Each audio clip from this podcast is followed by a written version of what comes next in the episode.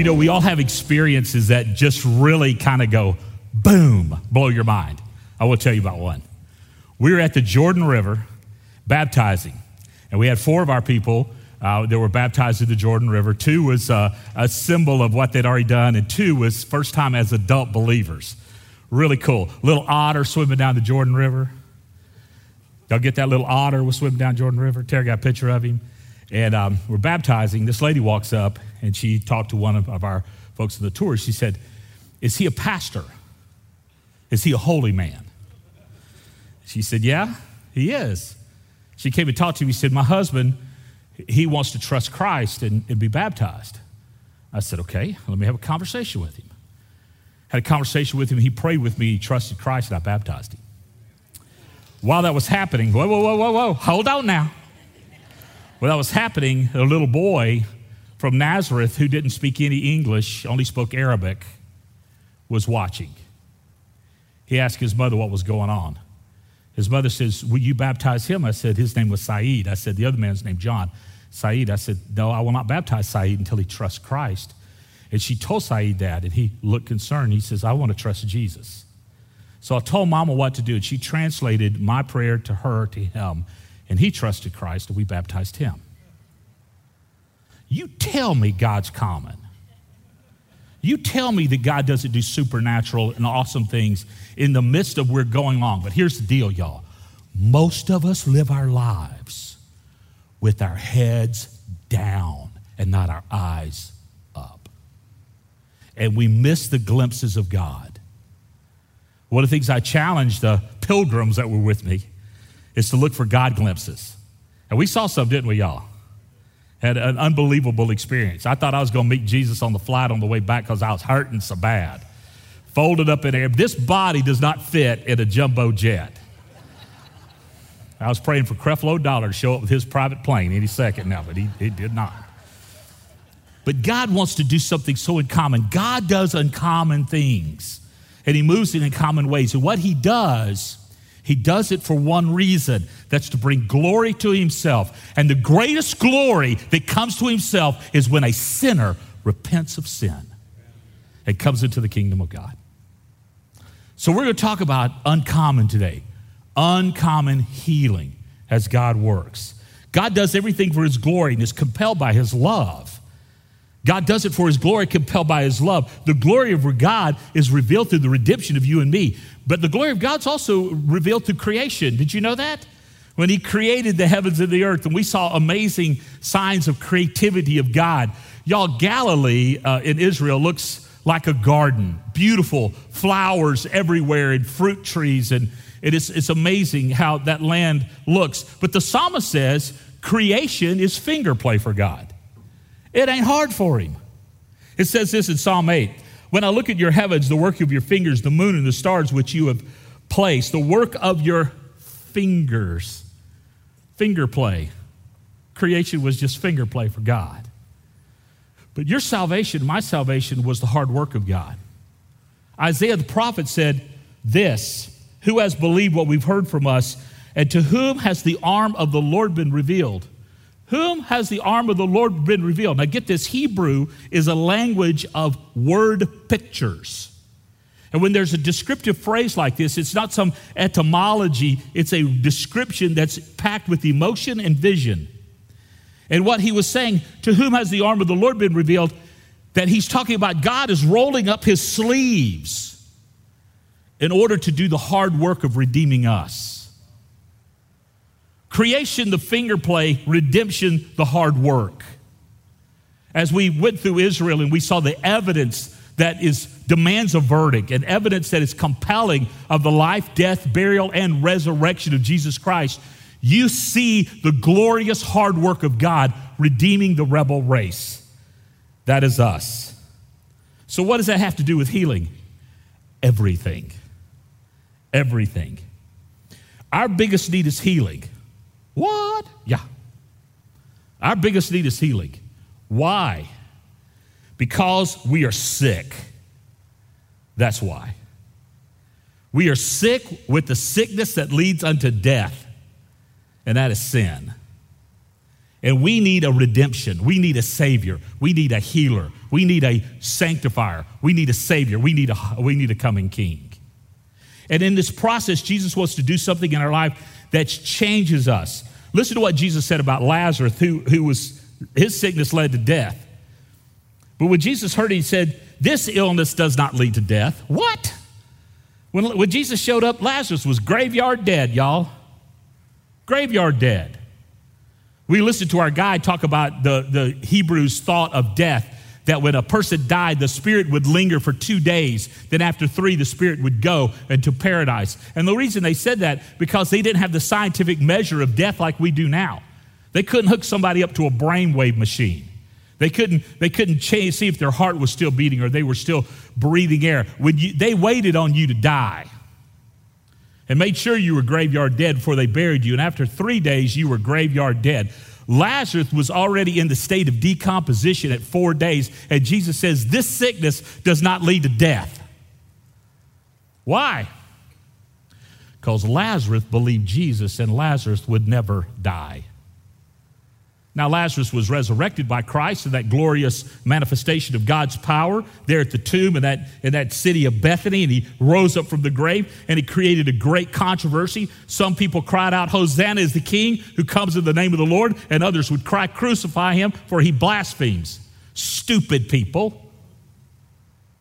And that created a controversy. And I think that Lazarus' sickness led to death, but Lazarus' sickness led to life in Christ. Now, Lazarus, get this Lazarus moved from there in the diaspora, the diaspora when the Jews were dispersed, and he became bishop on the island of Crete.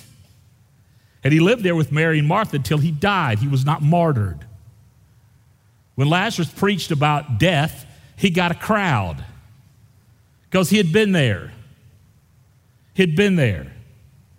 But Jesus said this will not see, lead to death. Jesus heard it and said, This this does not lead to death. It's the, for the glory of God that the Son of God may be glorified through it. Sin is the sickness that leads to death. Our sin sick souls die in eternal death. But thanks be unto God that He is our healer and He redeems us from our sin so we can live free now and live free forever. Isn't that good news? Mm. So here's some, uh, here's some healing facts I want to throw out because I'm going to be talking about this uncommon healing as we go a little deeper in the book of Acts. In Acts chapter 3, I've got so many thoughts racing in my head. Y'all pray for me. If y'all get everything that comes out of my head today, you will drown in just profundity of, of the, what I have to say. Here's some healing facts healing is always based on God's sovereignty. Always. God knows who is going to repent of sin and be saved, and God knows who will not repent of sin and will not be saved. But in His mercy, He extends it to everyone. Because God is not capricious in His grace, He is extravagant and lavishes grace on all. Y'all agree with that? But not all will receive it. Healing is compelled by God's mercy. God heals us because He's merciful. He's merciful. Mercy is the language of heaven. Healing is always God's doing, it is not man's doing. Y'all got that? When somebody says to you, I'm a spiritual healer, you could say, liar, liar, pants on fire. Now, do some people have the gift of healing? The gift of healing? That's a strange thing to ask. God gives gifts so that he may be glorified through the person he's displayed in. I think the gift of healing probably is more aptly decide, described as the gift of intercession for those who need healing. Because God does the healing. Are y'all with me? That we don't do it. When you see a pastor or a preacher who says, Come here and I will heal you, you go the other direction holding on to your wallet. Y'all got it? I'm not being critical of other pastors, I'm just telling you what I, I think is true. Healing is always by God's power, not man's doing. Healing is always for God's glory. Here's the last thing this may hurt your brain. We have the authority to ask God for healing. We have the authority to ask God for healing. Why? Because He is our Father. I'll tell you something. My children never hesitate to ask me for money. Do you know why? Because I'm Papa. And we can ask God. Ask God for healing. Does a person truly have the power of healing? I think not. However, every believer has the authority to ask God to heal through the power of the Holy Spirit. We ask God, and God does the healing. Is that helpful? So, now, kind of with that out of the way, I want to go along, I want to take you on this, this adventure. James chapter 5, verse 13, it says, 13 through 15, it says this Is anyone among you suffering? Any y'all suffering? Y'all, I walked where Jesus walked literally. And I see why Jesus had a three year ministry because he had to walk so much. He had say, uh, Look, we're done with this. Get me a car or a bus or something. Because he walked all over the place. And we climbed 18 floors one day. Jerusalem is the city of stairs. And you'd round a corner and you'd see more stairs. And then more stairs. I got tired of staring at stairs. Is anyone among you suffering? Let him pray. Is any one of you cheerful? Let him sing praises. Is anyone among you sick? Let him call for the elders of the church and let them pray over him, anointing him with oil in the name of the Lord. And the prayer of faith will save the one who is sick, and the Lord will raise him up. And if he has committed sins, he will be what? Isn't that good news? Now, this word elder is an interesting word. James wrote this. James, the half brother of Jesus, wrote this before there was the office of elder assigned that Paul assigned to Timothy and Titus. So, what is he talking about elders church? Talking about mature people in the faith. Now, listen, some of you are old, but you're not an elder. Did you know that? You just old. And you could tell an elder, an elder, get this, an elder in the faith is willing to lay down their rights and privileges and preferences for the good of others. Wow. An elder in the church will maintain unity through the bond of peace. Hmm. And he says, call for the elders of the church that those who are mature in the Lord will pray over those who are sick. Now, we have men in our church that are advisors, we have pastors, we have deacons, we have elders, we have ladies in our church who are mature. They are function in that complementary role of prayer support and elder type covering. Because I think men and women complement each other, not compete with one another. Wouldn't you agree with that? Yeah, I'm thankful for God for Tara. She compliments me, she corrects me, she corrals me, she cherishes me, and she often chastises me. Jesus will heal you, and I wrote this down and because I want you to get this. Jesus will heal you not just to get you well, but he will heal you to reveal his glory to you and to those around you. You see, divine healing is not about you, it's about Jesus. It's about Jesus. Now, with all that said, here in Acts, Peter and John are doing what they do, and what they do is they live all for Jesus. And they're doing what they do for the glory of God. They're on their way to an oncoming encounter with a beggar. They're going to the temple. They're going through the gate beautiful, and I'll talk about the gate beautiful in just a moment. This was a ma- well, I'll talk about it right now. Actually, this is a massive gate. This is on the eastern side. It's the same gate that when Jesus comes back in the glorious return, he will go through the eastern gate. It is the gate beautiful, golden gate. It was so massive, it took 23 men to close the gate. Now, that gate is not in existence today. The, uh, when the Islam, when the, the Muslims came and they overthrew Jerusalem, they tried to erase any kind of memory of Messiah because they knew it was true.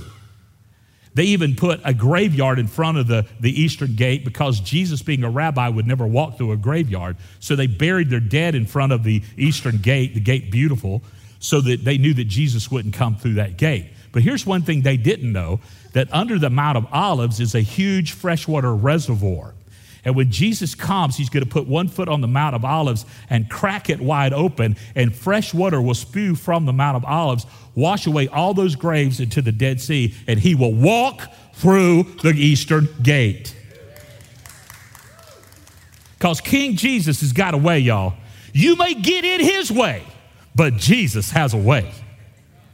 And he'll make his way. And so you have this situation here, and they're going along, but here these guys, they had encountered Christ, they'd been filled with the Holy Spirit, boldness had come, come, come upon them.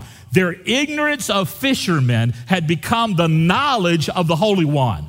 And in the knowledge of the Holy One, they walked with their eyes fixed on Jesus, with their gaze looking for what Jesus may do and what Jesus may ask them to do. They gave up their rights and their privileges. They laid aside their literal lives. For Peter was crucified upside down. John, boiled in oil and thrown on the island of Patmos, where he had his revelation, moved back to Turkey, and the only disciple who was not martyred. They laid aside everything. And they said, We're going to live all for Jesus. And God expects the same of you and of me. And of me. This beggar, day after day, he lay there and he was reminded of his brokenness. As he lay there, he was not allowed to go into the temple or into the community of faith. He was considered less than human, an outcast. People of that day considered anyone who was afflicted to be suffering under divine judgment, under divine judgment, that God had smote him. There, the sick, he was there, he was sick because God was the God of judgment, therefore, he was being judged. The gift of religion is always judgment and condemnation. The gift of Jesus is grace and life and peace. Jesus didn't come to judge the world, but to save the world. Remember what John wrote? For God did not send his son into the world, condemn the world, but in order that the world through him might be saved. John 3 17. It appears that this beggar would not even make contact, eye contact with people. He lived his life on the margin. He was desperate, he was hopeless. Then two broke preachers came by and changed his world. While we were in Jerusalem, we encountered a number of beggars. Did you see? You guys saw the beggars, right? What y'all didn't know, Papa was behind you with $1 bills. And I would give to the beggar, and this is what they would do they would not look at me. And I would say to them, Look at me, please. They would look, and I'd say, Yeshua loves you. And I gave them a dollar. One guy I said, Look at me, please. He looked at me. I said, Yeshua loves you. He took a red ribbon and he tied it around my wrist. And then he blessed me. He blessed me. I, I guess he did. He was in Hebrew. He could have cursed me. I don't know. he said, This guy's an idiot. He just gave me money. And then later, another beggar saw me with the red bracelet. He grabbed me and then he blessed me, not asking for anything. You see, the greatest need of your life and my life is to be seen, to know and be known. And Jesus comes along and he sees you, and he knows you, and he loves you. And we, as representatives of King Jesus, we should go out through our lives with our eyes up, seeing and knowing and loving. All for King Jesus. Let's pray and let's look at this passage. Y'all ready? Okay, this side's ready. How about y'all? Y'all wake? All right. Father, thank you for what you're going to say to us this morning. And I pray you'll help me focus, for my mind is everywhere this morning about the excitement of how you work in our lives. And I pray, Father, that you'll help me. In fact, Father, I, I, we, we don't even need to hear from me, we need to hear from you. So you speak, and we will listen, and we will remember, and we will be changed because we've heard from you, the Holy God. And we pray this in your name. Amen. Turn with me to Acts chapter 3. If you have it, turn it there. If not, use the Bible in front of you. It'll be on the screen. We'll read it together. Now, Peter and John were going up to the temple at the hour of prayer, the ninth hour. This is typical behavior for these guys. The Jewish people would pray three times a day. The Islam, Muhammad, uh, the followers of Muhammad, uh, the Muslims will pray five times a day. They'll call you to prayer. You'll hear it broadcast over the speakers and wherever city we were. In fact, we heard it in France, even the call to prayer. A little disturbing, y'all. But that, I won't go into that. And ninth hour, and a lame man from birth was being carried. Now, listen to this. When I was reading, real reading this passage this morning, I never noticed that he was being carried. I'd always pictured this guy sitting at the gate, beautiful, with his mat and his cup. And I, hadn't you pictured the same thing? But somebody was carrying him. Somebody had entered into his misery and was bringing comfort to him. Somebody had, was placing him in his place day after day. Somebody believed he was not subhuman and that he was being carried. And that just jumped out at me. Because you know what I need to do? I need to be the carrier of the afflicted, not the condemner of the afflicted. Sorry, Tyrone's coming out. Whom they laid at the gate of the temple, they called Beautiful Gate, and asked of alms of those who were entering the temple. Seeing Peter and John about to go in the temple, he asked to receive alms. This is where it gets fascinating. And Peter directed his gaze at him. Peter saw him, directed his gaze at him, as well as John. And he said, Look at us. Look at us. And he fixed his attention on them, expecting to receive something from them. But Peter said, I have no silver and no gold, but what I do have, I give to you. I don't have any silver, I don't have gold. In the name of Jesus Christ of Nazareth, rise up and walk. And they took him by the right hand and raised him up, and immediately his feet and ankles were made strong, and he leapt up, leaping up. He stood and began to walk, and he entered the temple with them, walking and leaping and what? Wow. Is that crazy or what? It didn't say, if you have faith, you get well. I said, get up. Get up. And all the people saw him walking and praising God and recognized him as the one who said the beautiful gate of the temple and asking for alms. And they were filled with wonder and amazement that this had happened to him. What, what happened to him? He's sleeping, and he was leaping and running and praising God. Remember that song from Kids' Day? And he, in the name of Jesus Christ, walk. Had nothing to do with his faith, had nothing to do with his Sunday school attendance had nothing. But Christ stepped into the moment. And I read this and I'm amazed at this. It's an uncommon day, a day became very, a common day became very uncommon. Peter and John had no idea that they would be used in this way. They didn't wake up that morning going, hey, let's go find somebody to heal. They didn't. In fact, if you read the really the account of Peter and John, their life was intentionally unintentional. Their intent was to live all for Jesus. The unintentionality of it was they said yes to Jesus before he asked them of what to do. They lived with their hands continually extended to Jesus. What would you have me to do? What would you have me to do? I learned a long time ago that Jesus wants my yes before he asks me what he wants me to do. Y'all got that? That he wants me to say yes to him. I would not be in Wimberley, Texas today had I not said yes to Jesus years ago. Some of y'all said, Well, I wish I'd have kind of caught you before then. but it's that expression of believing. They understood that physical healing was effective in ushering in the kingdom of God because they watched Jesus do it. That Jesus would go into a village and he would meet their needs, he would heal their sick, he would fill their stomachs, he would encourage their souls, and he would usher in the kingdom of God. When I hear preachers saying, you ought not to preach on felt needs, you ought to preach verse by verse through Scripture. And Dr. Cheatham, this is what I've understood about a lot of verse by verse preachers. They'll preach verse by verse and quickly depart from it and preach their opinion instead of the message of Christ. And I'm not being critical preachers. If it comes across that way, I'm not. They understood that physical healing would usher in the kingdom of God because they'd seen Jesus do it. And they were living their lives fully aware that God was at work with around them. And they would live in such a way that they were aware of God's divine appointments. That God would work a miracle should come to no surprise to us, but it does. But it does.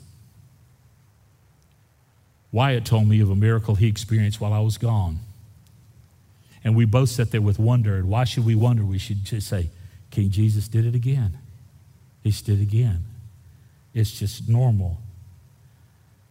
These guys saw him as a person, Peter and John. They saw him as a man who mattered because he had the eyes of Jesus.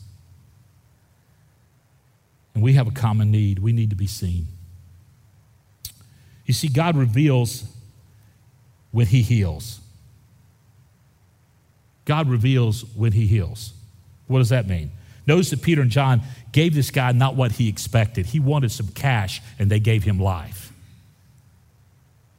He, they, he wanted some credit, and they gave him credibility. He wanted some riches, and they gave him righteousness. Y'all with me on this? And he was not expecting to be healed. I love the fact that the first thing the beggar did was leap and praised. I love that. He just jumped up and started, Hallelujah, bless God. It's hard to argue with God when the lame guy is standing beside the preacher, isn't it? In fact, that's what the Sanhedrin Council said. We need to tell these guys to quit preaching. They said it's hard to, hard to argue with that. We see that guy standing right here. In fact, if you read scripture closely, you'll notice that when the Sanhedrin called Peter and, Peter and John to in front of them to chastise him for healing this guy, the guy was standing there with them. How you going, It's crazy. And the evidence is overwhelming. Peter and John leveraged the attention of the healing to point people to Jesus. They didn't leverage the attention to point them to themselves. They leveraged the attention to point people to Jesus. And they pointed to their need of their own need of healing.